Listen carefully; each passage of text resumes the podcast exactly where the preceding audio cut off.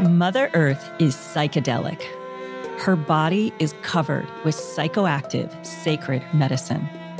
Can psychedelics help us become more conscious and loving parents, partners, lovers, and leaders? Welcome to the Psychedelic Mom Podcast. I'm your host, Michaela Carlin, the Psychedelic Mom, a mother and entrepreneur partnering with Mother Earth's sacred plant medicines to heal, awaken, and learn to live in alignment to my truth. Psychedelic literally means soul revealing. What reveals the soul to oneself is psychedelic. I invite you to join me in deep conversations with leaders, healers, seekers, and other parents.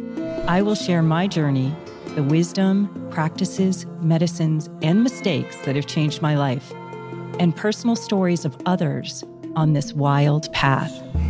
We are the medicine needed to birth the more beautiful world we know is possible.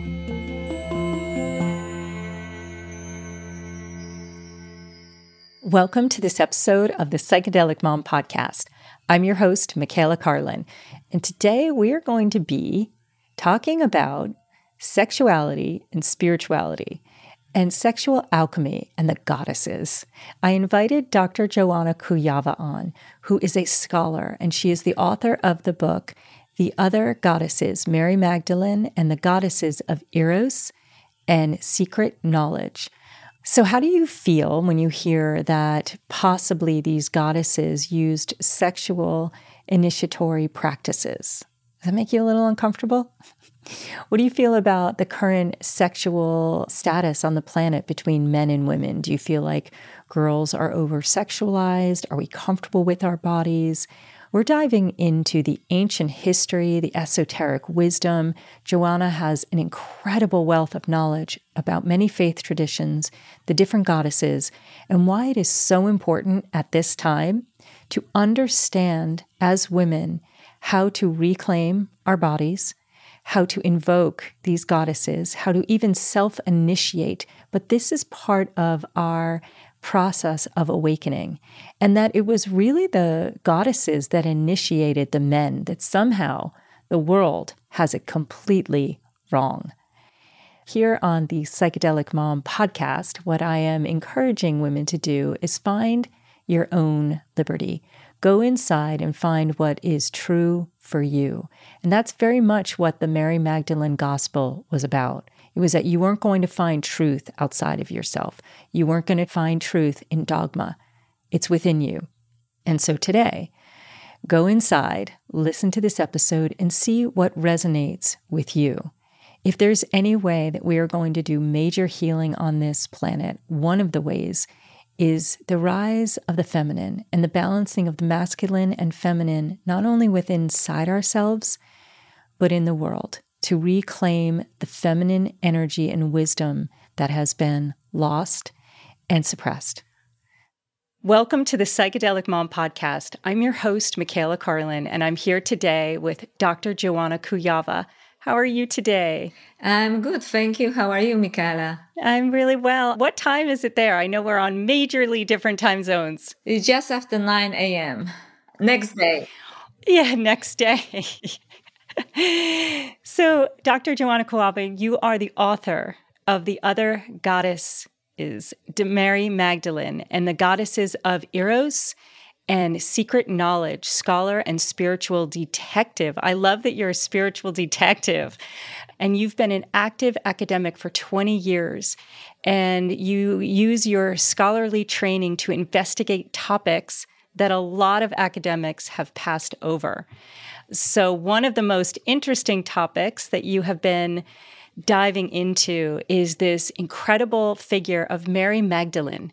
And Many people know the traditional version that the uh, Catholic Church tells of Mary Magdalene, but you went deeper than that and you went into the Gospel of Mary Magdalene that was found in the Nag Hammadi. Is that right? No, it was found in Egypt, but in, in Akhmim, in a different place, in Akhmim, yeah.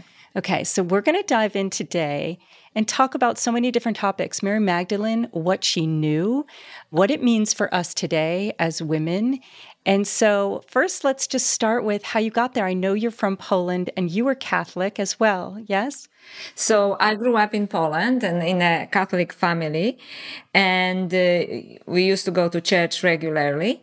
And you know, I was quite fortunate because in Polish Catholicism, we also had a major figure of the divine feminine, so it was kind of normal for me, except that it was the Virgin Mary, which is present in most of the churches. And in fact, in some ways, she's the dominant deity in Poland. So as a little girl, I would often go to a church and, you know, bring flowers uh, and put on the altar in front of the icon of Virgin Mary. But when I was doing it, I noticed that there is this other woman uh, portrait uh, also in the church, but kind of more in hiding, in the nave, in the shadows. And it was Mary Magdalene. And what uh, struck me as something really interesting, it is that she was always very close to the teacher. And this is how Jesus was called, you know, in Gnostic Gospels. So he, he was the spiritual teacher and, you know, this woman who was closest to him is Mary Magdalene, and there is some naughty connection there, but somehow we are not allowed to talk about it, right? Because, you know, Virgin Mary is the kind of pure divine feminine, which is present uh, really in all uh, spiritual traditions in a very obvious way, like Tara or Guanyin, you know, in uh, this kind of motherly feminine. But Mary Magdalene was not that. Uh, so it just started kind of a big question mark in my mind. But then it's been a long time since, you know, I actually look into it and uh, I switched countries several times over. And one day when I already lived in Australia and just finished my PhD, two adventurers asked me to go on a trip to Jerusalem with them to write a book about the adventures, which is a completely different book, not the one that I'm talking about now. And, and, you know, we, they took me to the Church of Mary Magdalene in Jerusalem, which was a Eastern Orthodox church. I presume it was probably Russian Orthodox church. And there I saw Mary Magdalene portrayed very differently because in Catholic churches, she's often portrayed in a very penitential pose, you know, like kind of, I'm not worthy pose, right? Close to Jesus, but I'm not worthy. And I just, can I say that this this portrayal is based on one uh, quote from the Bible, which basically is supposed to say, you know, where Jesus says, do not touch me. And it is understood like you're not worthy to touch me, right? Because you're a former prostitute or something. So it's in Latin, it's uh, noli me tangere, but actually it was translated from Greek. Let me get a, a little bit academic a little bit, which is, doesn't mean it at all, which means basically memo aptu, which means do not hold on to me because I have not ascended yet. Mm-hmm. Wow. So basically he was asking her, you know, like, because if you hold on to me, then I cannot ascend, right? Now lots of people talk about ascension and it was nothing to do with her being unworthy. In fact, in 1969, even the Catholic Church admitted that Mary Magdalene was not a prostitute and this was a scriptural mistake that was made in the sixth century. So for six, I always joke in my talks, you know, when I have face to face talks and lectures, like Mary Mag, it took, you know, it has six centuries to become a prostitute, right? Because, you know, uh, it happened only six centuries after her death.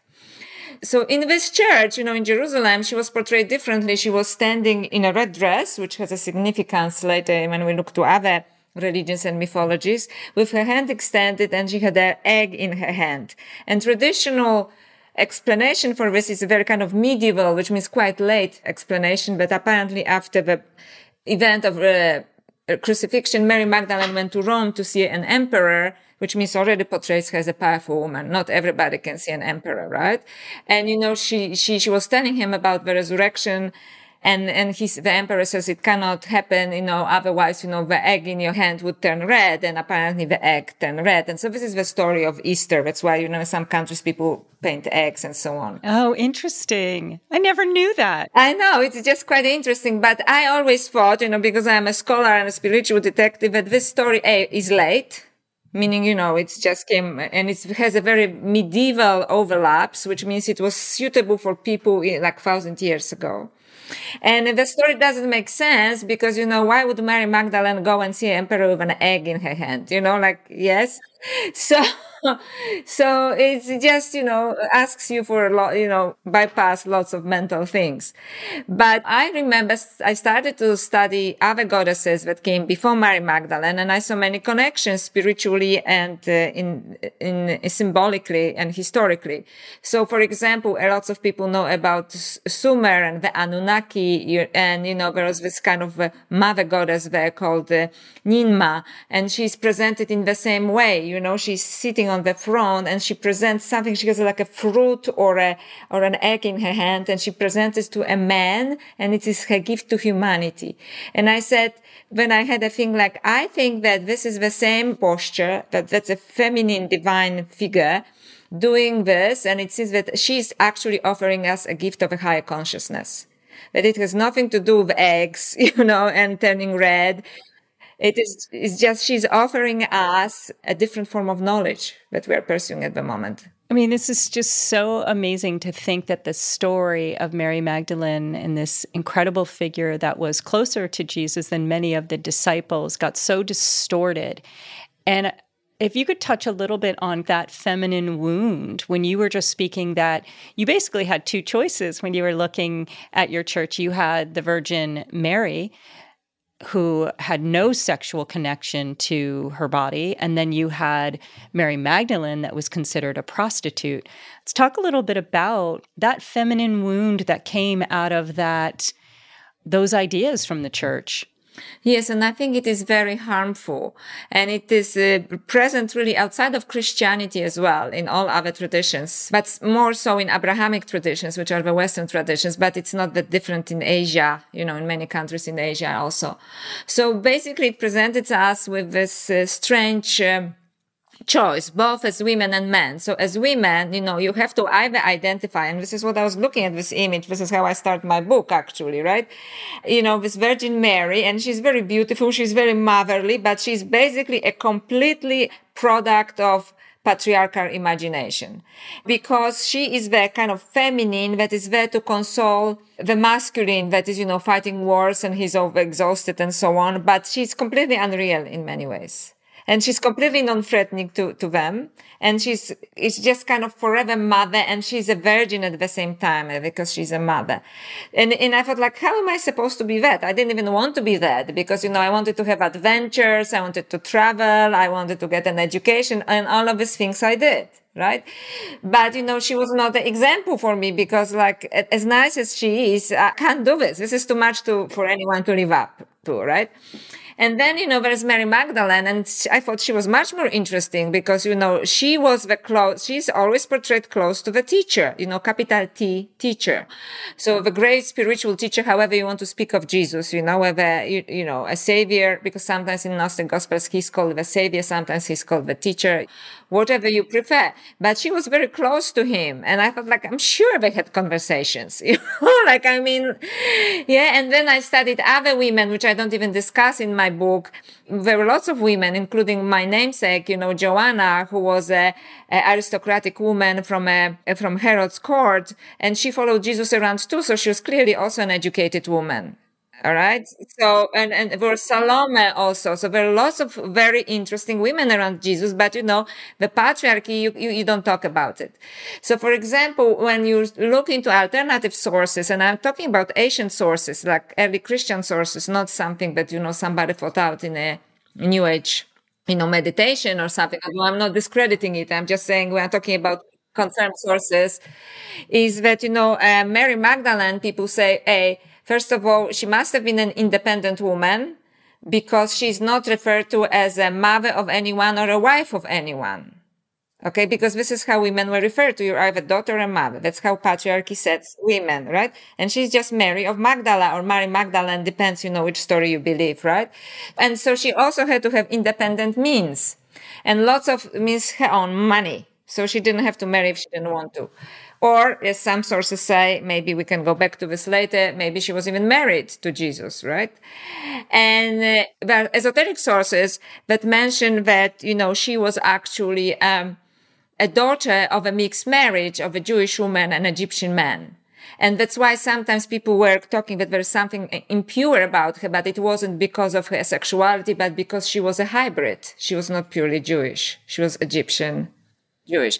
So there are all of these interesting stories about her, even before you learn, you know, what she did, you know, what she said, but e- even this.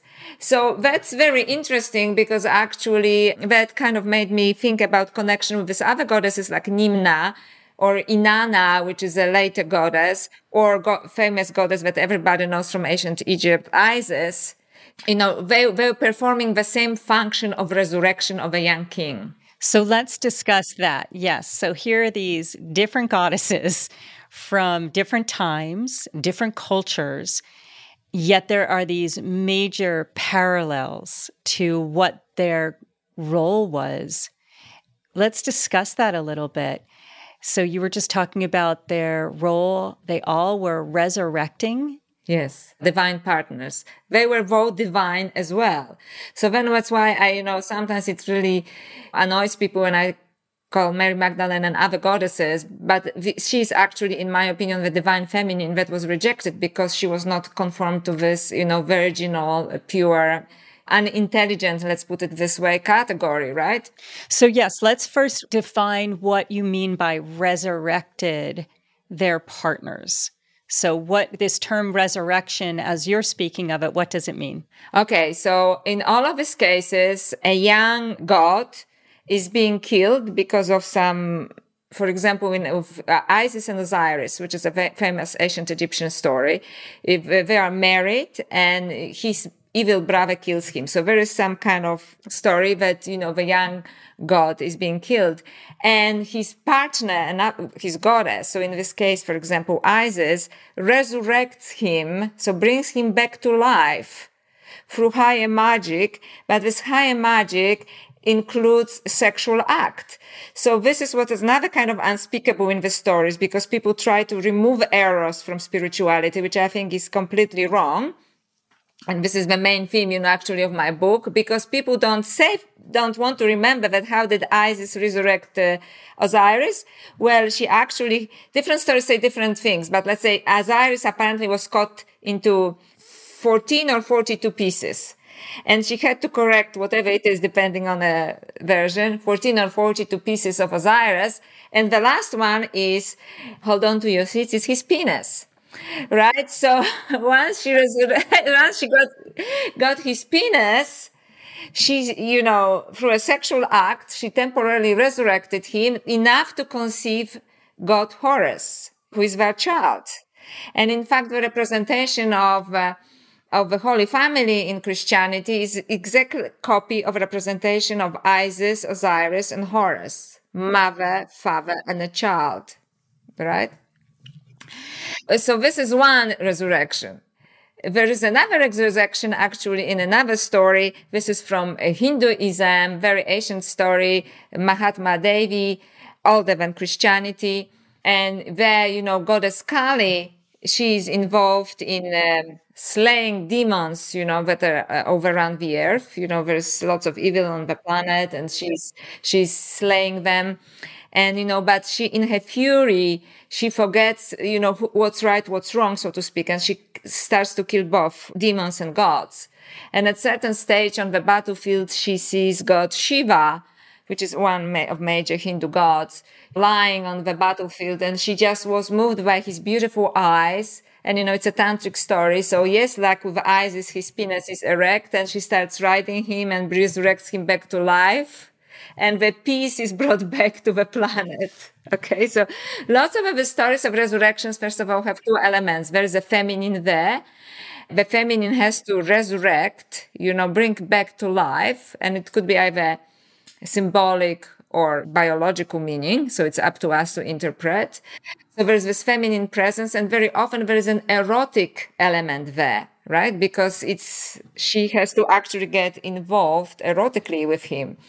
And I thought it was very interesting that Mary Magdalene also, like this other goddesses, had this erotic element, except that it was now portrayed in a very bad way, you know, so because Jesus was completely desexualized, just like his mother, right? So there's this masculine divine that is completely desexualized. There's this feminine divine, Virgin Mary, that is completely desexualized. And there's this kind of connection between them, which is Mary Magdalene, who is uh, portrayed in a highly erotic manner.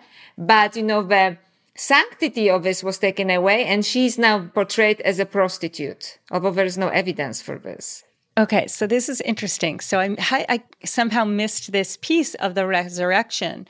And so did Mary Magdalene also is she part of the resurrection of christ? That's a very interesting question. So she plays even in the bible she plays a very important role in a resurrection.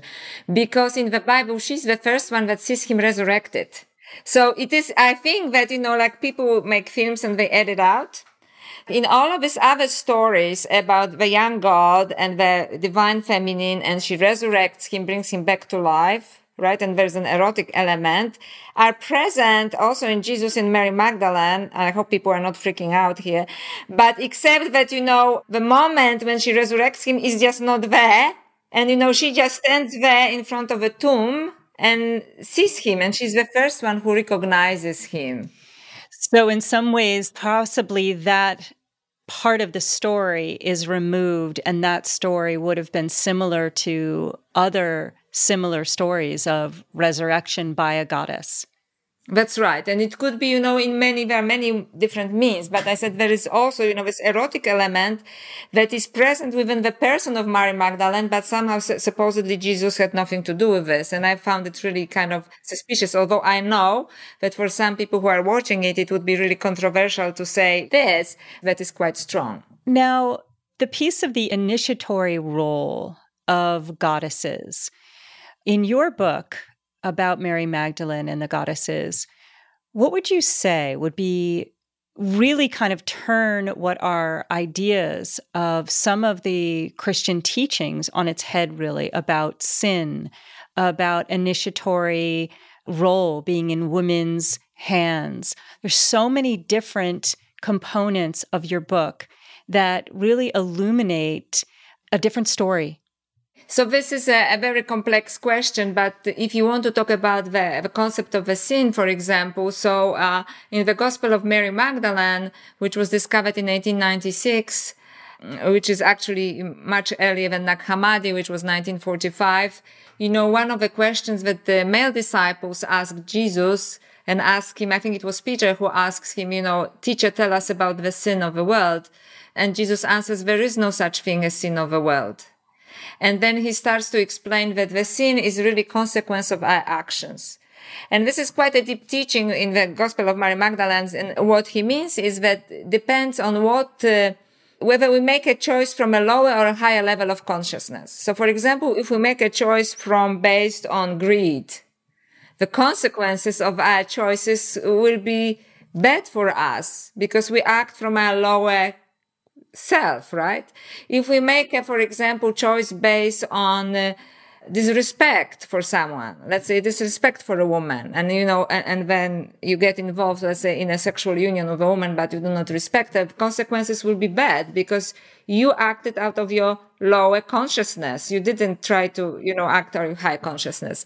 However, if you act from a higher level of consciousness, then the consequences will be good. So there is nothing for your soul and for your body. So there's nothing in itself, there's no such thing as sin by itself. It's just a choice based on your lower instincts rather than on your higher consciousness. Yes. So there's no original sin. It really is that sin is really lower level awareness and consciousness and decisions made from then. So, how would you say, because I think this is one of the most beautiful parts about the Mary Magdalene story, is she really outlines a way to higher levels of consciousness and what those kind of steps are in a way that I don't see it in other gospels. Do you feel that way? Yes, yes, absolutely. Although other Gnostic Gospels, you know, also have different teachings, but they are not so well organized, I would say, in these ones. So the Gospel of Mary Magdalene basically teaches four levels of consciousness, but also is divided into parts because in the first part, these are basically questions that uh, disciples ask of a teacher which is Jesus in, in this gospel. Jesus answers, but when uh, things happen to Jesus, right? The crucifixion happens and then they address questions to Mary Magdalene, which is part two. So in the first part, apart from asking the question about uh, the scene, the disciples are also asking uh, questions about uh, you know, should we obey more laws that we already have, right?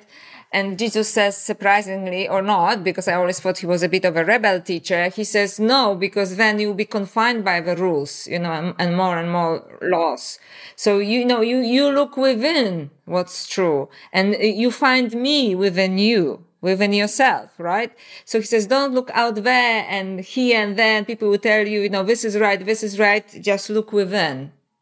So, you know, so this is the first part of the Gospel of Mary Magdalene. Then the second part of the Gospel of Mary Magdalene is very complex because it takes us through these four different levels of human consciousness. So this kind of refers back to what is seen, you know. So if you take a, for example, make a decision based on the first level, which is the first level is kind of very three dimensional, you know. So basically you, it's associated often with wrong identification, which means if you believe that you only this body, and you know there is no uh, spirituality in this body right? That you just basically die and you know or worms eat you and, and, and, and stuff like that.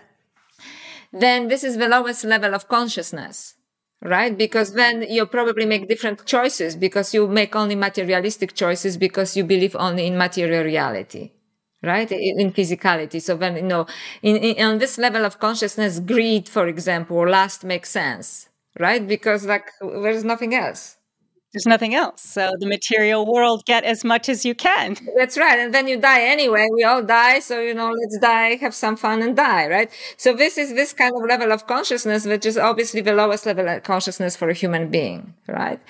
Then there is a second level of consciousness, which talks about emotional and psychological life. And basically, says that you start to be aware. So, for example, if you're a person that maybe you start to be aware you had some kind of uh, parapsychological experiences, or you had a spiritual experience, or maybe you did ayahuasca, or maybe you had some form of awakening, right? And then you start to realize there is something more into it. It's difficult to make a sense out of this. Perhaps you do not have access to it all the time because it's very difficult, even if you awaken, and it's probably very confusing, but you know that there is something there. And this is where level of psyche. So the level of psyche it is, it is that it is not eternal, but it is immortal. So it means there are emotional and certain emotional aspects of our lives that are passed from lifetime to lifetime if you believe in that. You know, if you believe in reincarnations. You know, they also believe in this process. So there is this emotional part and, and a part of unfulfilled desires that move on to another lifetime, so to speak, until you fulfill them because you know there is this kind of almost like a psychic drive to get over this right? And the spiritual teaching that i learned it is that you know that in esoterica they teach you you know if you have strong desire either try to get rid of this but if you cannot get rid of this you have to do this. Because if you do this you get rid of this. You understand? Because you realize that you know this is not it. That's a really interesting thing yeah, it was good for a month, and now you're back to miserable yourself. you know, suffering is still there. That's right. So one lifetime, you might do that, and then realize the next lifetime, or in the lifetime that you're in, in the lifetime that it actually wasn't it. So now we've moved from I'm just in the material world to oh, there's more here. And then the third level of that consciousness is what? It is the level of nous. So it's called nous.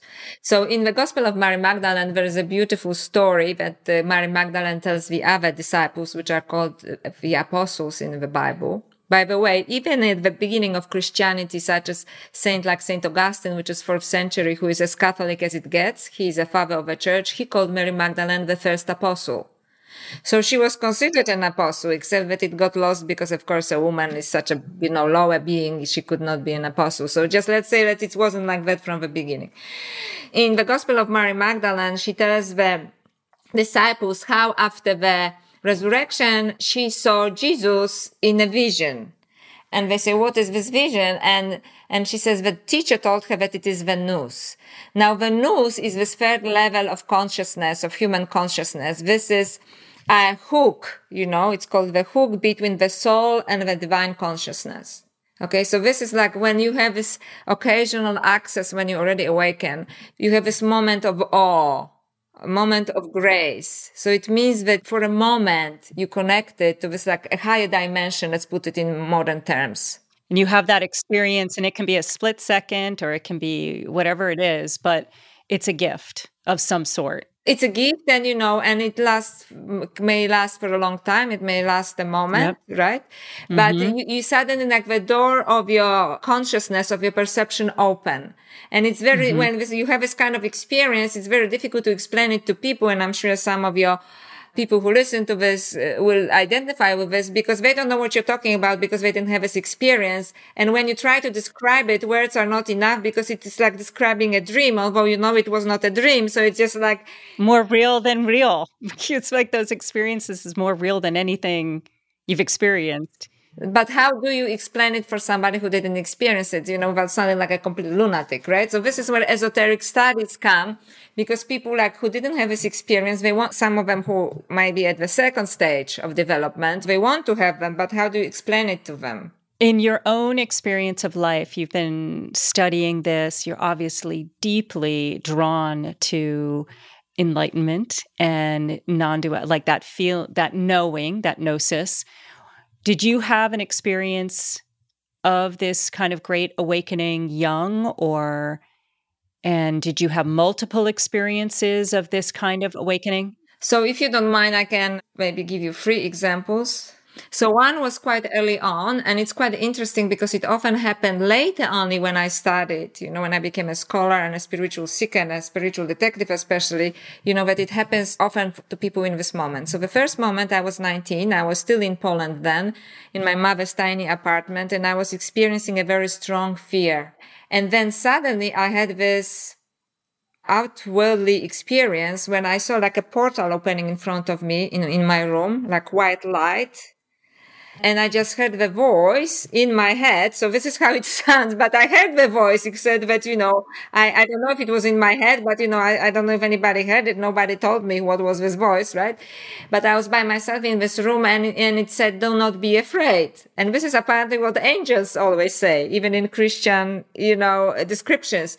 And I said not only the it said do not be afraid, but it carried an energy of that that I stopped being afraid because I was experiencing intense fear. And I think that's a really interesting part that you just mentioned the energetics that happen in awakening and the Shakti and the like, that's a big piece of awakening, I think, is the energy. And we can even tie back to that later because the sexuality is energy, the Eros is energy. Absolutely. But at that stage, it was just that. But you know, it carries this energy, and you correctly, it, it is like, uh, and I, I, argue in my book that it's actually feminine energy, and we can get into it in a moment. And the second experience is I was already way on my path, and I went to an ashram actually, which was an esoteric Hindu ashram, and I went for a proper initiation, so to speak. So uh, you could get an initiation, and I got initiated, but it's basically a touch on you, but it's a complex ritual.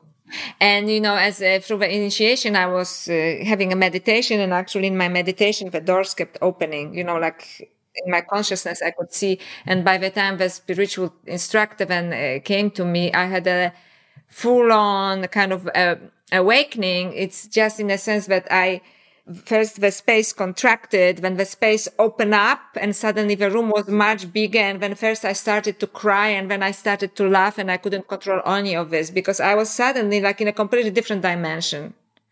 So I, I, it was this room, but it had no physical. Right. Physicality. Physicality. It was just this energy of this room, but it showed me it can be that much or it can be that big. And it's just, you know, that's unreality. It's, it was, and it was energy.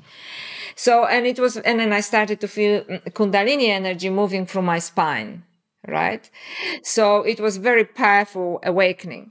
So that was the second one. And the third one was, uh, the third one was this of the erotic kind. So, and this one I described in detail in my book because, you know, I was already a very committed seeker. I was already initiated and I was uh, studying actually a tantric work which was recently translated by a, by a, a Catholic priest who is a, also a Sanskrit scholar who actually translated this work by a Indian philosopher Abhinavagupta from the 10th century who wrote the very kind of famous uh, The Light on Tantra Tantra's work that was not translated into English, and especially chapter 29, which was about how to achieve enlightenment, enlightenment through sexual practices, tantric practices. So the text is very encoded. And at that stage, even I didn't know that it, what it, why it was encoded. I thought like it's like you can, people say, where can I buy this chapter? I said, sure, you can buy it. You will not understand the word. Okay. because although it's translated into English, it's not supposed to be understood. And only recently by, in my studies, I came across the fact that you know, that texts were written in an encoded way. It's called written in a twilight language. It is called twilight language. What does it mean? It means that only the initiated can understand it. Because otherwise, I guess they didn't want it just to get into wrong hands and use sexuality in a wrong way.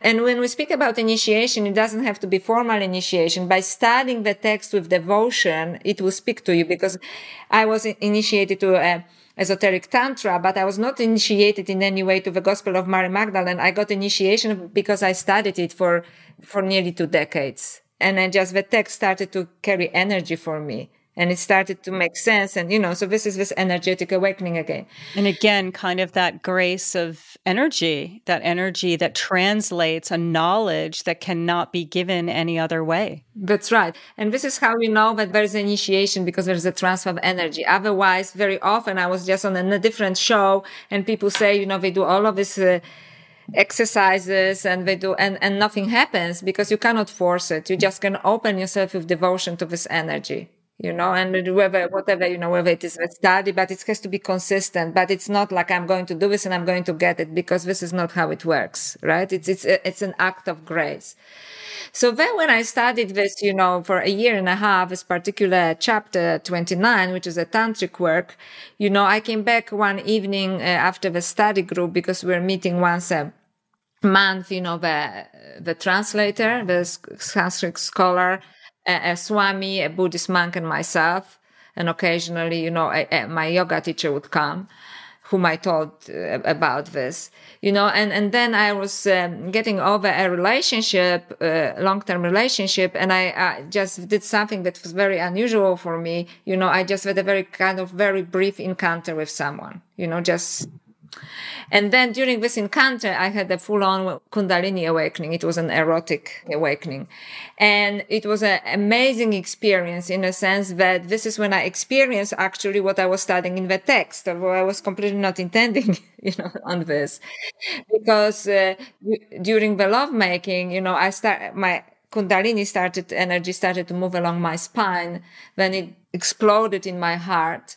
And this moment, you know, I actually physically lit up you know so like i had this physical aura. I mean it was an energetic aura right? Because it's energy it's called energy kundalini is actually shakti kundalini which is the feminine energy of the universe right? And it moved on it exploded and and you know the man was like obviously completely amazed. Fortunately you know he had some spiritual inclination so he knew what was that something was going on and and this energy started to spill on him because when I when it happened, when this heart opened for me, you know, I experienced an immense bliss, you know, kind of very subtle, very powerful but very subtle bliss. It's not just a feeling good or you know, it was just like honestly, without being very dramatic, like a divine bliss, you know, like something exceptional happens to me, to you, you know that it is. Almost like a cosmic bliss. Yeah, it's a cosmic bliss. And what was interesting that this bliss, not only that man perceived it in me and saw it physically, you know, because I was lit up physically, that he started to experience this bliss spilled on him. And suddenly we're all of this deep meditation, but almost like in a cosmic awe of, you know, cosmic awe, you know, like suddenly we're we're the universe, right? And then after a moment, the energy moved uh, up again. I don't know how long it lasted and moved again and exploded and exposed for a moment in what, what is called in, in, in esoteric Hinduism, my third eye, right here. Paused for a moment. It was almost like trying to make up its mind, you know, what it's going to do. Is it just going to be, you know, like nice orgasm or something more. So it was very intelligent energy. This is what I'm saying because it actually was trying to decide whether it's going to give me this experience or not. And then it moved in this other direction and just like boom, you know. you know, the whole of my whole being exploded, you know, and, and, and the man was just like, it spilled on him again. And he was just also a very meditative, blissful thing. And it lasted for, for months. So it wasn't just like, you know, walking on, on air, as people say, you know, or people say, oh, maybe it was orgasm. Well, it wasn't. Okay. It was because it was not physical. It was very spiritual, you know, and it was like, I, I actually saw sparkles of energy I couldn't even perceive almost feeling like you're birthing galaxies. Yeah. And it actually, you know, I just barely could perceive physical shapes, you know, because everything was like a kind of sparkling energy. So, so, so this was the experience. And then when I, you know, look back at that uh, esoteric tantra, you know, this is what actually this traditions say. It is a woman always through this energy, you know, that initiates a man you know so this erotic initiation always comes from a woman. So but in truth you need both feminine and masculine just so when people because often people ask. And a man you know has to provide this kind of um, experience of trust. And they both experience provide each other with great respect Okay. It's not that there is no lust because, you know, you can be desirous of each other and still be respectful of each other, right? So it's not some kind of animalistic thing, but in the rituals, you know, they honor each other's bodies. So they massage their bodies with oils by saying different mantras. I honor you as Shiva. I honor you as goddess Shakti Kundalini, you know, so it's, you stay in a proper state of consciousness, so to speak, right? So in this way, and you say particular mantras, and then you know so you invite the energy because there's never 100% you know it's this is you know it's like grace you know it will come or it will not come. And that you do everything so this it comes. And then you know the, in the moment if it comes you know it comes from a woman you know when she goes through like a sexual ecstasy that turns into a spiritual bliss. And this bliss then spills energetically on a man and then they can be together in a bliss. And when they came out of this uh, cosmic bliss, as you called it, which is a very appropriate name, you know, a man in the tantric tradition puts a hand on the body of a woman and he says, I recognize you as the goddess Shakti. That, you know, it's a beautiful prayer that I put in my book because she was the giver of this experience. You know, without her, nothing happened. And I think this is what the patriarchy is really wrong about and all actually institutionalized religions, because, you know, even the gurus or spiritual teachers, they know it's there, the, the ones that are interested in, in esoterica, but they try to use women. And this is not how it happens because when they do not respect the feminine, do you think that Shakti Kundalini, which is the all the goddess that runs the universe. Okay. So how does it work in esoterica? So there's there always masculine and feminine principle but the masculine is like this remote God. You understand? It's like consciousness that is not awakened. And the feminine, which is Goddess Kundalini, is all the creation. So it's the dance of life. So how do you think you would get the bliss of, uh, of grace of life of this beautiful aliveness if you don't respect it. So they are trying to use it or they're trying to demean it, like Mary Magdalene, going back to Mary Magdalene. She had it, but you know, she was just some stupid prostitute or something because either they push it on a side or they try to use it. And guess what? They are not getting anything, right? With Mary Magdalene, did she initiate in this way? Well, we do not know about it. I'm just going, you know, through different traditions and I say she fulfills all the criteria. She symbolically in all religions, she's there when the resurrection happens, for example, right? And she's very close to him and there's an erotic element, but you're not supposed to be talking about it because she's supposedly just a prostitute. And there is something unclear about her background, you know, so what I'm saying it is, I don't want to lie, saying, you know, there's a proof there. But what you're saying, just to understand, is there is a theory that you have based on historical evidence of how goddesses initiated, that she would have been the one to initiate Christ. Yeah, according to Tantric tradition, it is a woman that initiates the man through the erotic Yes, through, through the erotic ritual, which is, you know, erotic, beautiful erotic encounter. But this is very difficult for people to accept simply because we also vilify eros so much. We, vilify sexuality. We are just, we are, approach sexuality on the lowest level of consciousness, right? The animalistic sex. Look at the sexual wound on the planet. I mean, it's just an incredible shadow that needs to get so illuminated and healed. And as you said, we're at the lowest level of consciousness when it comes to even understanding the divine masculine, divine feminine, and how Eros plays into that. It's interesting. Do you know Freddie Silva's work at all? Yes. Yeah, he was speaking as well about how it was the divine goddess that initiates and that that Mary Magdalene initiated Christ. Yeah. Okay, so I just want to as a scholar I want to be clear there is no evidence Okay. It is just, we are making by comparing different mythologies and so on. She is most likely to be in this position. Especially that in my book I discuss, you know, that there was a connection probably between Mary Magdalene and her father and the temple of Isis you know, in Alexandria. So, and Isis was actually about initiation of men through this sexual act as well. In some ways, in, in modern terms, you know, or in Hindu terms, you know, tantric initiation, right? And there is this connection between Mary Magdalene and I kind of scholarly trace it between Mary Magdalene, this temple, and how she could be in connection with them. So there is a very good possibility that this is the case, but you found a scripture that said it.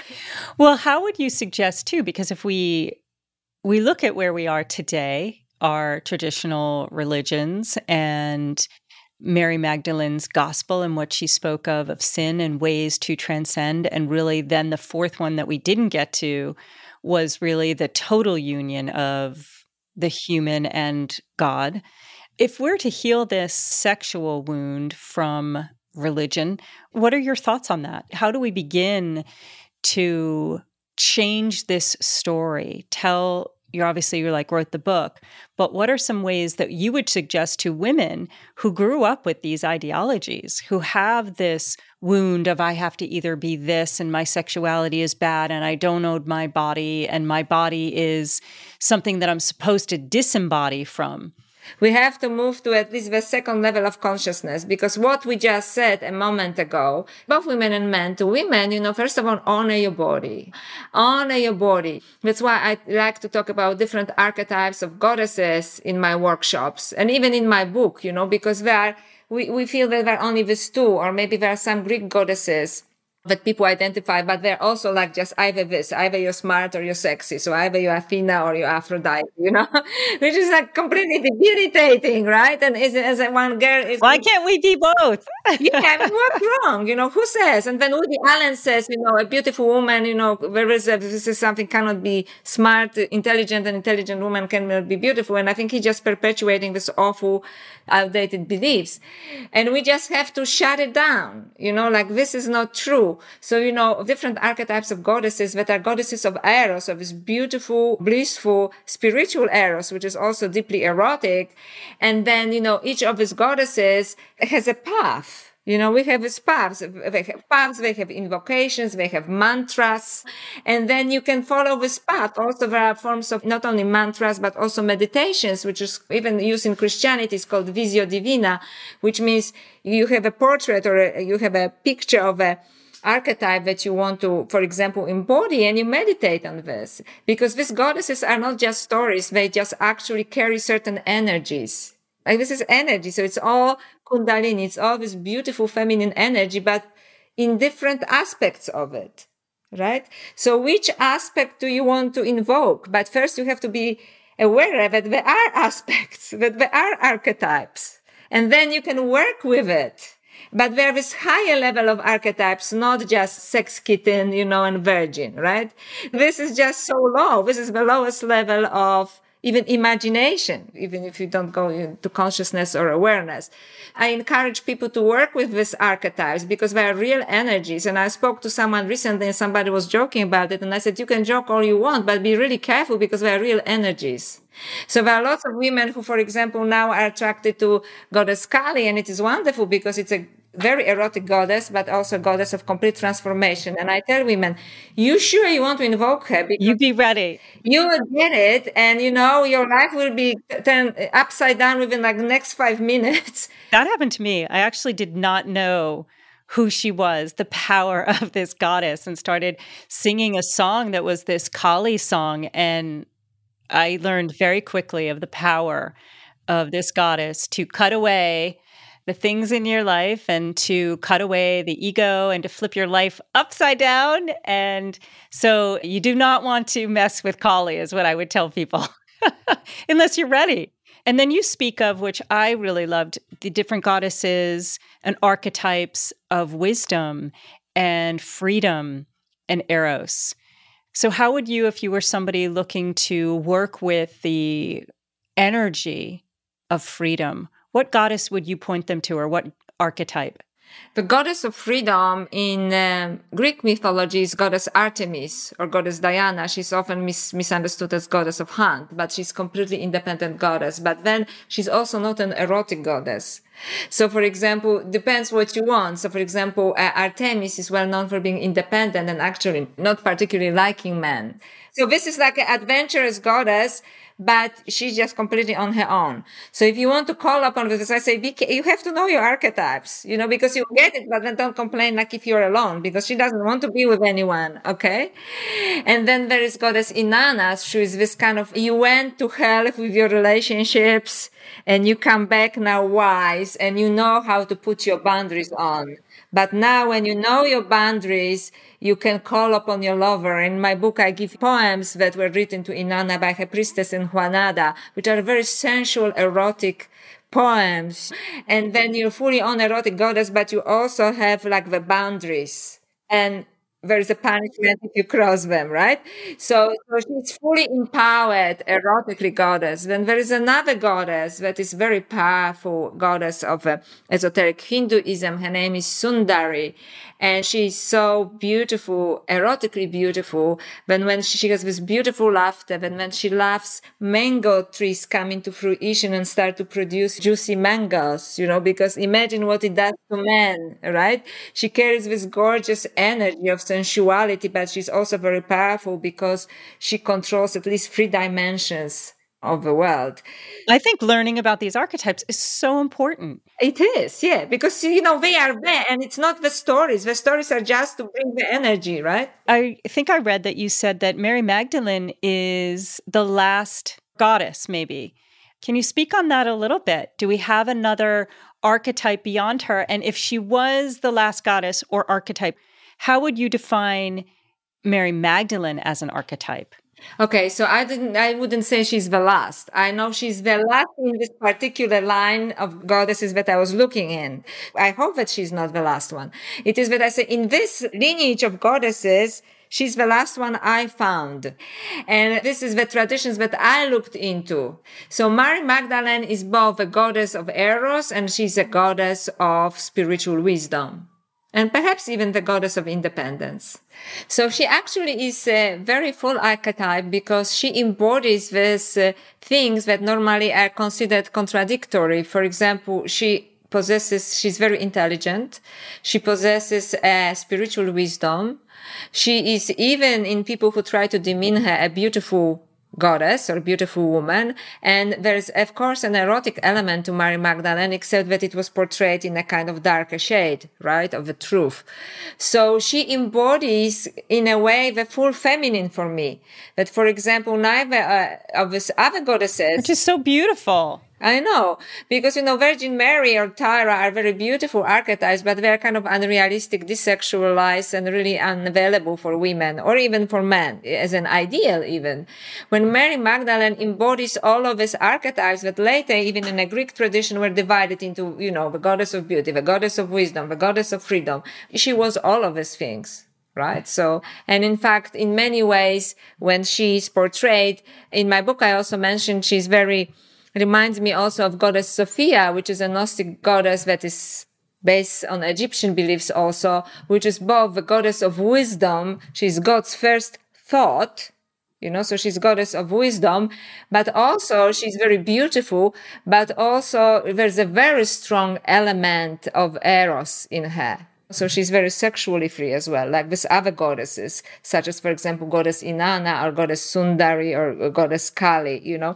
And in fact, when you look at Mary Magdalene, symbolically speaking, she's very similar to all of his goddesses because, like all the goddesses of Eros, she's portrayed in red. So, for example, goddess Sundari, goddess Sundari is a basically transformed Kali. So Kali, after she, you know, was involved with Shiva and she fell in love and she lost her fury, she became goddess Sundari. Mary Magdalene is portrayed with a red rose. Goddess Sundari is portrayed with a red hibiscus. You know, so it's just different climate, different culture, but you know, the same things. Goddess Kali and Goddess Mary Magdalene are portrayed with a skull also you know, which just means they transcend the, the doorway between death and life. The human form. Yes. So, you know, the symbols are everywhere. So I'm curious in your life, while you have surrounded yourself in the literature and the iconology of these goddesses, what could you point to in your own life that happened that you felt was incredibly transformative just by being around the energies of these goddesses? So that's a very interesting question because first of all, after I moved away from the Catholic Church, when I started to study Tantra, I was to my huge surprise because I was, as, as an academic, I was expected to be associated with the goddess of wisdom primarily. But when I was initiated, I got a name, uh, Sundari, and I never heard about it. And then I have, it threw me on this journey. Who is this goddess Sundari? What does it actually have to do with me? Right? Because I was just so obsessed with my mind. And then it was a great learning journey because I realized also that goddess, that I carried lots of erotic energy of which I was completely unaware and it was causing lots of problems in my romantic life as you can imagine when before i embodied it properly you know and other people's life because it was this energy around me of which was I completely unaware and, and through initiation, by being, you know, given this name, I had to contemplate Goddess Sundari. And now I love this goddess because, you know, there are beautiful mantras associated with Goddess Sundari, for example, and, and, and she's very joyful, blissful goddess. For example, Lalita Tripura Sundari, Lalita Tripura Sundari. And when I repeat this mantra, you know, like, in the garden, birds are coming to me, you know, people are smiling at me, and I kind of embody this energy, but in a much more mature way probably one of the things also missing in our culture is these initiatory practices, not just the practices of Eros, but other practices as well. So, as you said, I don't know if you came from a culture where you had an initiatory practice or ritual from like maiden to womanhood. Did you?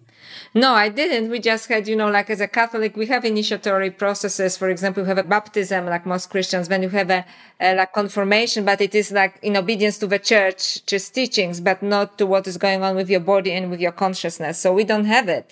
But through the contact with these uh, archetypes of goddesses, we can. You can do this, you know, so you can initiate yourself, but through the contemplation of the archetype, through repeating of the inv- uh, invocations, having images of the goddesses, which you want to identify, learning about them, and also repeating their mantras. You know, so I, I know people who connect with different forms of goddesses, not necessarily from a point of view of eros. Right. So there's another, this other form of self initiation. That's right. Because this, this initiations were lost. Although if you go for a spiritual initiation, it can happen, right? Like I open up to this because I went for a spiritual initiation. This is how it really started for me. What we, you would say is your kind of core beliefs? Is it the teachings of Mary Magdalene? I'm a hybrid myself as well, because I also follow, you know, esoteric Hinduism in terms of it, but like higher level esoteric Hinduism, which means basically everything is consciousness. So I believed that, and in this respect also everything is energy. So i believe that universe is consciousness and energy which is very what we actually quantum physicists are telling us anyway right? So everything is energy. And i believe that from this point of view also as a, we need to connect with the feminine energy because we are too closely connected with the masculine energy which is you know all logic and leads to artificial intelligence and so on and disconnected from in the Christian terms, you call creation, you know, which is a body, you know, creation, the beauty of the natural world and so on. And at the same time, since 2005, uh, with great devotion, I do study the Gospel of Mary Magdalene and it carries great teachings for me and it carries great energy for me. And it confirms basically what I have learned originally through the esoteric Hinduism, that it's really about human consciousness and from which level of consciousness you want to act. So these things are coming to me at the moment, coming together for me, right? So uh, I went from Catholicism and then moved to esoteric Tantra and esoteric Hinduism. And then life took me back to the Gospel of Mary Magdalene, which is like a Gnostic, you know, before the church was established, Christian church gospel. And it took me to this place when I see clearly that what we need to work on in our consciousness is actually, you know, uplifting the feminine, because this is what we need as the world, not only as women, but need as the world. But yes, at the moment, the main scripture that I'm reading is the Gospel of Mary Magdalene. And I think you're so right. This is what we need in the world this balancing of the masculine and feminine, not only within ourselves, but in the collective attention and also rising and when we think of how the feminine energy and philosophies have been suppressed, but also just like the ideas of women in a patriarchal structure, like the just the idea of worthiness of what a woman's role has been. We have to reclaim it. That's why I write about Mary Magdalene. And when I put her in the long line of archetypes of other goddesses that I think, as far as I know, she's the last of the line at the moment. But, you know, we are all there that we can embody them you know, because we have to reclaim them. Because I think it is sometimes an unhealthy fantasy to think that we know we had it and we lost it. Maybe there is a tradition that, you know, of empowered uh, priestesses, but the tradition was suppressed by the patriarchy. And it's just a, like a vague memory. And now we have to reconnect with this knowledge. We have to reconnect with these archetypes. We have to reclaim it in our bodies, in our lives individually, and then it will happen also collectively right? But it's basically the basic truth of all spiritual teachings is take responsibility for your growth. And it always starts with, you know, de-dogmatize yourself. Don't listen what is around there. You know, you choose what you want to learn. So, for example, I chose to focus on these archetypes of goddesses and explored, you know, and I'm sharing it with people that they did indeed exist in the past as, you know, as, as priestesses that were actually following this tradition and then were suppressed or vilified, right? So we have to reclaim them for ourselves. We have to call upon their energies. And this, in this way, we very positively actually change the world world because this is what the world needs. But the world doesn't need just the feminine because this is a, you know, the feminine has been so oppressed for so long, but there's lots of also toxic feminine or confused feminine. We as women have to uplift the feminine, you know, climb the ladder of consciousness, look at these beautiful archetypes and Im- do it to our best ability to embody them. And then we transform the world. So it has to be the evolve feminine. Yes, I love this idea too, what you're talking about of invoking these goddesses.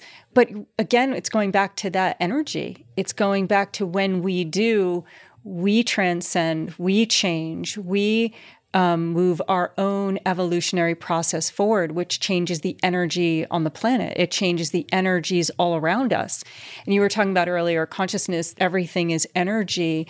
Would you say that in some ways it's a philosophy of non-duality and that the fourth level of Mary Magdalene's book is really non-duality that we are all that and coming back to this deep knowing through initiatory process through grace of living from that place of pure being Absolutely. So you put it very well. It's absolutely non-duality because energy is non-dual. Energy is just energy. Just from which level are you going to approach this energy? It is like spiritual teachers say, you know, it's like fuel. You know, like, are you going to have a dirty fuel? Are you going to have clean? You know, like you are, your body, your consciousness is the filter. This energy is beautiful, but we have to purify ourselves as filters. So it's actually can, you know, that we embodied it in a proper way. So it's absolutely this energy is non-dual.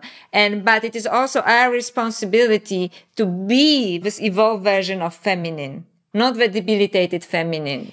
Yeah, I'm thinking of like just my own process going through life and growing up Catholic and just living in a Western culture with patriarchal and misogynistic ideas, you know, women become, and I'm included, very disembodied. We get disassociated from our bodies because it's it's not really ours. It's supposed to look this way. It's supposed to be this way. Our sexuality is supposed to be, you know, you're supposed to be, what are you supposed to be? You're kind of supposed to be a virgin when you get married, but So you're not supposed to really explore your sexuality. So interesting in my own process. And part of it was definitely earth medicines and psychedelics of breaking into seeing different realms. Even prior to that, my own kind of grace experiences of mystical experiences way before psychedelics. But really, psychedelics kind of brought me into the shadow. Um, I was kind of more like very up here in some ways, maybe spiritual bypassing, like because I was brought into kind of these mystical experiences young, where earth medicines kind of brought me into this other thing that was the shadow that I had never really contacted before. And that shadow, in my own experience, was the body, the woundings of the body, ancestral woundings, the sexual woundings of the body, the collective and the individual. And then it's like, as soon as my body came back and I became more embodied, I even noticed kind of those awakening experiences changing, that non those non-dual experiences becoming like the veils start to drop and the like it's just like pooh, it's it's wild. And so I think first probably is that step of somehow removing yourself from the dogmas that you had, this patriarchal conditioning, coming back into your body, getting to love your body for what it is, taking responsibility, as you said, looking for teachings like this too, to peel back the illusion that you've been under. Like Mary Magdalene's story from years ago to me was like so powerful because like you, I was like, oh, here's somebody that I, I can feel. I can feel some connection with her that is different than like the goddess mother Mary, who was the virgin. So that's very beautifully put. So it's exactly that, uh, Michaela. And that's why we have to, because very often, I, will just be very honest here. I go to these meetings with women and at the beginning, now I'm just speaking my truth, but at the beginning, it's women, we, men supported me. They said, yeah, women have to reclaim it. And it was a great shock to me. And women were looking at me uh, saying like, no, it is the mother archetype. It is the virgin, you know, it is the Tara. It, the biggest resistance that I actually encountered was from women themselves about transforming this archetype because, and I realized it is, you know, women are so disembodied. We are just so disembodied. We are just so ashamed of who we are in our bodies, you know, how we look, you know, and about that. But speaking about like femininity and sexuality, it was like, it was it was almost impossible like I, I, felt this barrier you know and i had to just walk through this barrier because they would start talking about virgin mary again or you know like no my mother is the ideal archetype they didn't want to talk about the goddesses of Eros because it is so removed from us. And my argument is unless we heal Eros, unless we heal our bodies, our relationship with our sexuality and spirituality, there is no real spirituality. That's why when you went through your experiences, you know, we have to encounter your shadow. The same happens with Kundalini experience. It is basically you encounter your blocks as the energy, as the goddess moves through your body energetically. It shows you where the blocks blocks are and now deal with this. That's why it's so uncomfortable because some people think they will have a Kundalini experience and it's like, ah, and it is like, no. It's so uncomfortable. I think this is why they talk about like I don't know, it's like going into the underworld. It's like the scariest most awful place to ever ever encounter. Yeah, so this is what the God is telling you. You have to look into this because otherwise that's a big like a boulder on, on the way. I cannot move up because you have so many hangups. And the shadow goes deep because it's uh, very individual and collective at the same time. And it's ancestral as well. And there is no, and there is no individual and collective, right? Because it is the non-dual. So when I do believe too, when each of us do this, each of us have this process that we go through as as you're talking about we change the whole because it is all one. So i think it's so interesting that you said the pushback was from women. And i i think again when we think about our culture as women in our bodies because we are also dealing with, I think Bill Plotkin calls it the uh, pathological adolescence society, where we haven't adulted. We haven't had these initiations to come into adulthood, and neither have men. So then, when you, there are a lot of women that don't really feel safe in their bodies because they are prey. It's like they're so over sexualized at such a young age and not from an empowerment point of view. It isn't an empowered sexuality, it's a disempowered sexuality for young girls today. It's absolutely, it's very sad. So that's why I actually really do not like what, you know, I was uh, on a podcast recently with two young women. I was talking about Katy Perry, you know, how she tries to embody this on a stage with goddesses, but it's also at this lowest level, you know, and then she just goes on her knees and there's like a blood on her and on her mouth. And they said their research shows that they are forced to do it you know so so uh, even if you if the mainstream media is kind of uh, appealing to these goddesses and that's why some people think like they're all evil people who don't do research right? It is because they try to use these images of the goddesses and also bring them down to the lowest level.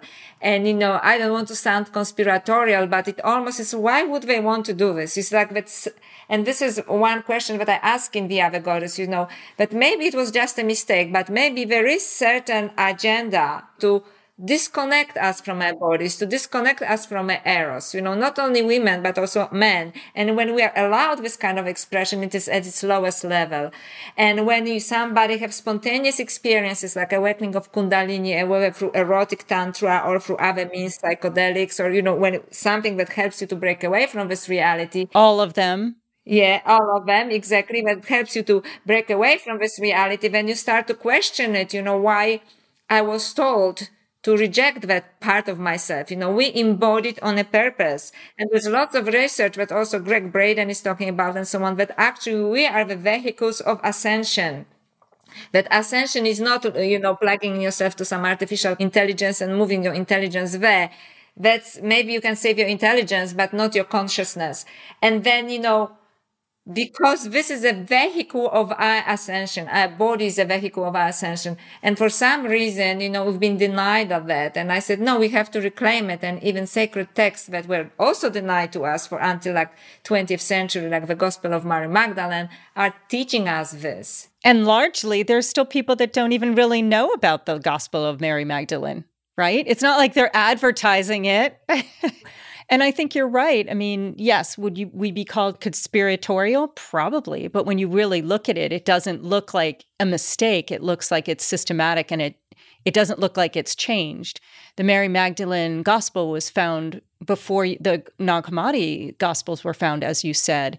And yet let, very little has changed very little is changed. So when people like to disqualify it by saying, oh, it's a late gospel, but it is not a late gospel because linguistic analysis shows that it was written between AD 1950 and this is when the gospel, other gospels that are in the Bible were written around the same time. Plus gospels such as, you know, Gnostic gospels, including Mary Magdalene, after the fourth century, they were forbidden. So it means that, you know, they had to be destroyed. So this is like a catch 22. It is forbidden. You have to destroy it. And then 2000 years, somebody found the document and they say, Oh, but it's not old enough. Well, it couldn't be old enough because you asked them to destroy it. You know?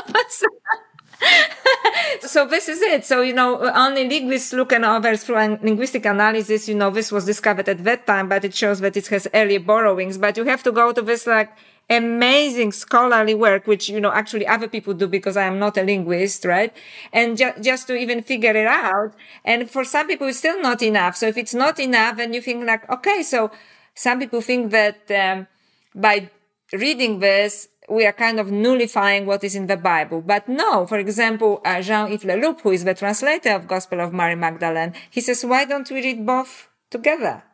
You know, this one gives you one uh, interpretation, the other gives you another interpretation. You don't even have to move away from Christianity. You know, why such attachment to not growing? You know, we are meant to evolve, right? We are meant to evolve. You find it's, it's like a detective story. If you find another piece of evidence, your worldview should change. You know, like if you're a criminal detective, it's interesting. You know, I always say, like with psychedelic meaning soul revealing, what does that mean? It means to know yourself whole. It's to love yourself whole and then share yourself whole. And it's to be growth inducing, not to live a life that is, you know, growth inhibiting. And if we're not exploring these and not finding out for ourselves what's true, maybe read this book, see what feels true for you as a woman, not from what you were taught, but what feels true within your inner being. And then the other piece that's kind of interesting or confusing and the mystery that I would never understand is that we live obviously in this 3D reality where there is polarity. And if it is non duality and it's all one, so interesting to think that there is this aspect that is unevolved, that is still seeking to evolve. Like the, the shadow is still here. like, does the shadow ever come back totally into the light? And someone said to me the other day, not necessarily. The shadow, because of unconditioned love, love is so unconditioned that the polarity could stay forever. The dark polarity that you would say, that some would say, oh, that's conspiratorial. But that choice to stay unevolved, that choice to stay at level one consciousness is a choice, isn't it? Yeah, it's absolutely a choice. And that's why when we talk about nous also, in Gospel of Mary Magdalene because in my other talks I talk about connection with Egypt and Mary Magdalene because she's very deeply seated in Egypt. And look, her Gospel was found in Egypt, right? Not in the Holy Land, in Egypt. So there is this concept of uh, of nous and uh, which is very similar in ancient Egypt to the concept of Sekhem. And Sekhem has two ends. One is the power to rule, over others, which is represented by scepter. This is what kings have, you know, and spiritual leaders, right? Scepter. And the other one is power to evolve. And then at this level, you're asked, which one are you choosing? Because now you are awakened. Are you choosing to use it as a rule, you know, power to rule over others, or are you choosing to evolve?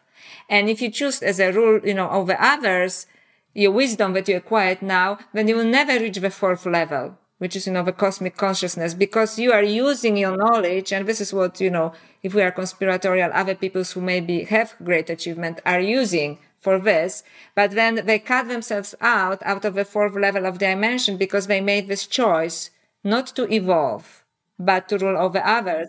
But when more and more people choose the power to evolve, then we are the transformers right? Because there is this temptation to you know use it to rule over others. Don't give to this temptation you know whatever it is money fame or prestige. For example in academia it is prestige. If your writer is fame right? If your businessman is money you know or if your politician is power just choose the power to evolve instead you know, and it is a more difficult path. But then the, your shadow is your teacher. I like the shadow because I'm very Jungian also. Yeah, Carl, I'm talking about Carl Jung. The shadow is the teacher. The shadow is telling you this is your wound and you still have to heal it. Otherwise, you will not go anywhere. You'll be coming back to this place until you heal it. Again and again. So just let's heal it now, right? So we don't have to see each other anymore. yes, right, right. Let's go here. As uncomfortable as it is, let's go there and support each other in going there. And it's interesting because I don't know if it's been your experience, but kind of once you go through some major shadow, kind of first knowing what it is, then actually going into it and doing some healing I love your detective word because it starts to feel a little bit like an archaeological dig where if something comes up, I'm like, oh, what is that? That's still something that's unhealed. And uh, also, when you were speaking of the Kundalini energy piece, when thinking of it all energy, we can look at it like it's a blockage in the body, it's contraction. And if if this consciousness is unbound, it's a contraction within consciousness that if we bring our awareness to it, we can unbind those shadowy aspects of ourselves. And you know, it's interesting because I think that our the, our lives are the outpicturing of our shadow. Like our our lives if we're not integrating it, our lives become mirrors, mirrors yeah. of uh, what is going on within. That's why I like Kundalini meditation is when you, you know, which is actually connection with your body because it is your goddess, right? And then you feel like close your eyes and feel where do you feel contraction in your body? Because if it is in, in, around your solar plexus, it means that you're willing something away from, because you want something so badly. So we're back to levels of consciousness. You want something so badly that you don't see what you actually need to do to evolve. Like you want to be famous or you want to get married or you know what I mean? You want something. So your, your will is actually an obstacle. Desire. yeah, your will and desire is actually in your solar plexus. If it's in your heart, is where you're closing yourself to to love, right? Maybe it's self love because often women say, "Oh, but I love my children, I love my husband, I love my grandfather." Good. Do you love yourself? Do you love your body? I would say almost the highest teaching, right? Because if you can't do that, you can't love anybody else. That's right. I say, stand in the front of a mirror and say, I love you. And, uh, and women are like, oh, no, no. I, she can say to anybody she loves them, but not to herself, to her image, you know, without a makeup. Stand in front of a mirror without a makeup and say, I love you. Naked. So interesting. I, this was going back. I would wake up in the morning and the first thing I would do bizarrely is like kind of look at my stomach and make sure it was like fit enough, right? And just checking and making sure. And then one day I was like, what am I doing? And as I started going through this process, I took like lipstick and I wrote on my my stomach goddess belly and just was like I am done with this like self-criticism of whether my stomach is a six-pack ab or not. I know. So this is what we do to each other. This is that's why it's good to check for to ourselves actually. So this is what we have to check with our bodies. Where is your blockage? You know, because you may say you're, you're a loving person, but do you love yourself? And if your blockage is in your throat, it's also that's a blockage of are you expressing yourself? Are you allowing yourself to express yourself, or are you afraid or of judgment and so on? And uh, especially if you come on a podcast or speak about controversial things like we do, you know that's normal to experience a blockage, but you you move through this. I think it's interesting because I think that's a big one for women the self expression and having a voice and feeling like you can speak. And, you know, even like the psychedelic mom, it's kind of like a paradox, right? You know, you're thinking uh, of just like a mother going outside the bounds of what's really culturally considered acceptable. And I think in some ways, if we can push these boundaries in really healthy ways, in, in ways that actually honor our growth and our evolutionary process to that place of true non dual life and I think it's so important for each of us to support women in that process. And I think it's wonderful that you said men really supported you on this path. And I, I we need more of those men. Absolutely, absolutely, and I, it was a big surprise for me, you know. But it continues to be so, you know. So it continues to be so. So men are also, you know, evolved man is waiting for an evolved woman, and so we have to give ourselves this chance, you know. And instead of trying to correct our partner, you know, like what about me? You know, where am I not evolving? Right? And uh, allow yourself to evolve because your whole body, your, your energy that you are wants to evolve. So just, just go for it, you know? And, you know, and even if you are now in a 3D reality, think about it as an adventure, you know, like uh, we are going to leave this plane anyway, we like it or not, you know? So at least have different experiences. Don't be stuck in one worldview, which is actually not serving you anyway. Right? So treat it as an adventure if you can. That's beautiful wisdom. I love that. So, thank you so much. I could talk for hours and hours about all of this. Thank you so much for sharing. I would love to know some of the places where people could find you and learn more about your offerings to kind of start this process of reconditioning and remembering and re embodying who they truly are, both men and women. I'm sure you teach both. That's right. So uh, first of all, you know, my book, The Other Goddess, but also I have a course, The Goddesses of Eros. And you can find me also on, on my Facebook. You know, she's Dr. Joanna Kujawa, as you see here, Dr. Joanna Kujawa. And uh, so we're just going to go through different uh, not only looking to the archetypes of goddesses, but also going through different practices. And, and it is open. It, originally, it was supposed to be open only for women. The organizer decided it. But when men started to write, what about me? It sounds delicious. Can I attend? you know, and I said, of course. You know? Yes, everyone is welcome. and we need that. We need that, yeah. And men have to be aware of archetypes that are in existence there because they're also caught into this dichotomy of, you know, virgin and a whore, basically, right? And and and what does it to their psyche is completely crazy. So, do you want to end with maybe a message of some kind to listeners who have been listening today? I would like you to honor yourself and, you know, fully your body, your mind, and also your sensuality, because this is a big part of who we are. And, uh, and yes, if you can, you know, stand in front of a mirror, no makeup, no clothes, and, you know, tell yourself, you know, I love you, right? I, I love you. I accept myself. And if it's, I love you is too much at the beginning, you know, I completely accept myself and feel this energy. You see, you feel this energy rushing through your body with great bliss because this bliss is available to you at every moment of your life. And when you have it and when you lose it, just do it again. Just call upon this bliss. There are different practices and you will feel it again and remind yourself as many times as you need to, you know, throughout the day. Because this is truly, this is the only thing that the world really needs it now. You know, it is the evolved feminine and you are that. You know, you are that. You just have to connect to this great power that is within you. Thank you so much. If you enjoyed today's show and want to help build a more beautiful, conscious, and loving world, please share this content with friends, family, and colleagues. You can follow this show on Apple Podcast, Spotify, or whatever platform you use, and I'd really appreciate you taking the time to write a review so that others can find these amazing conversations. And if you'd like to see a video version of the show, you can find me on YouTube.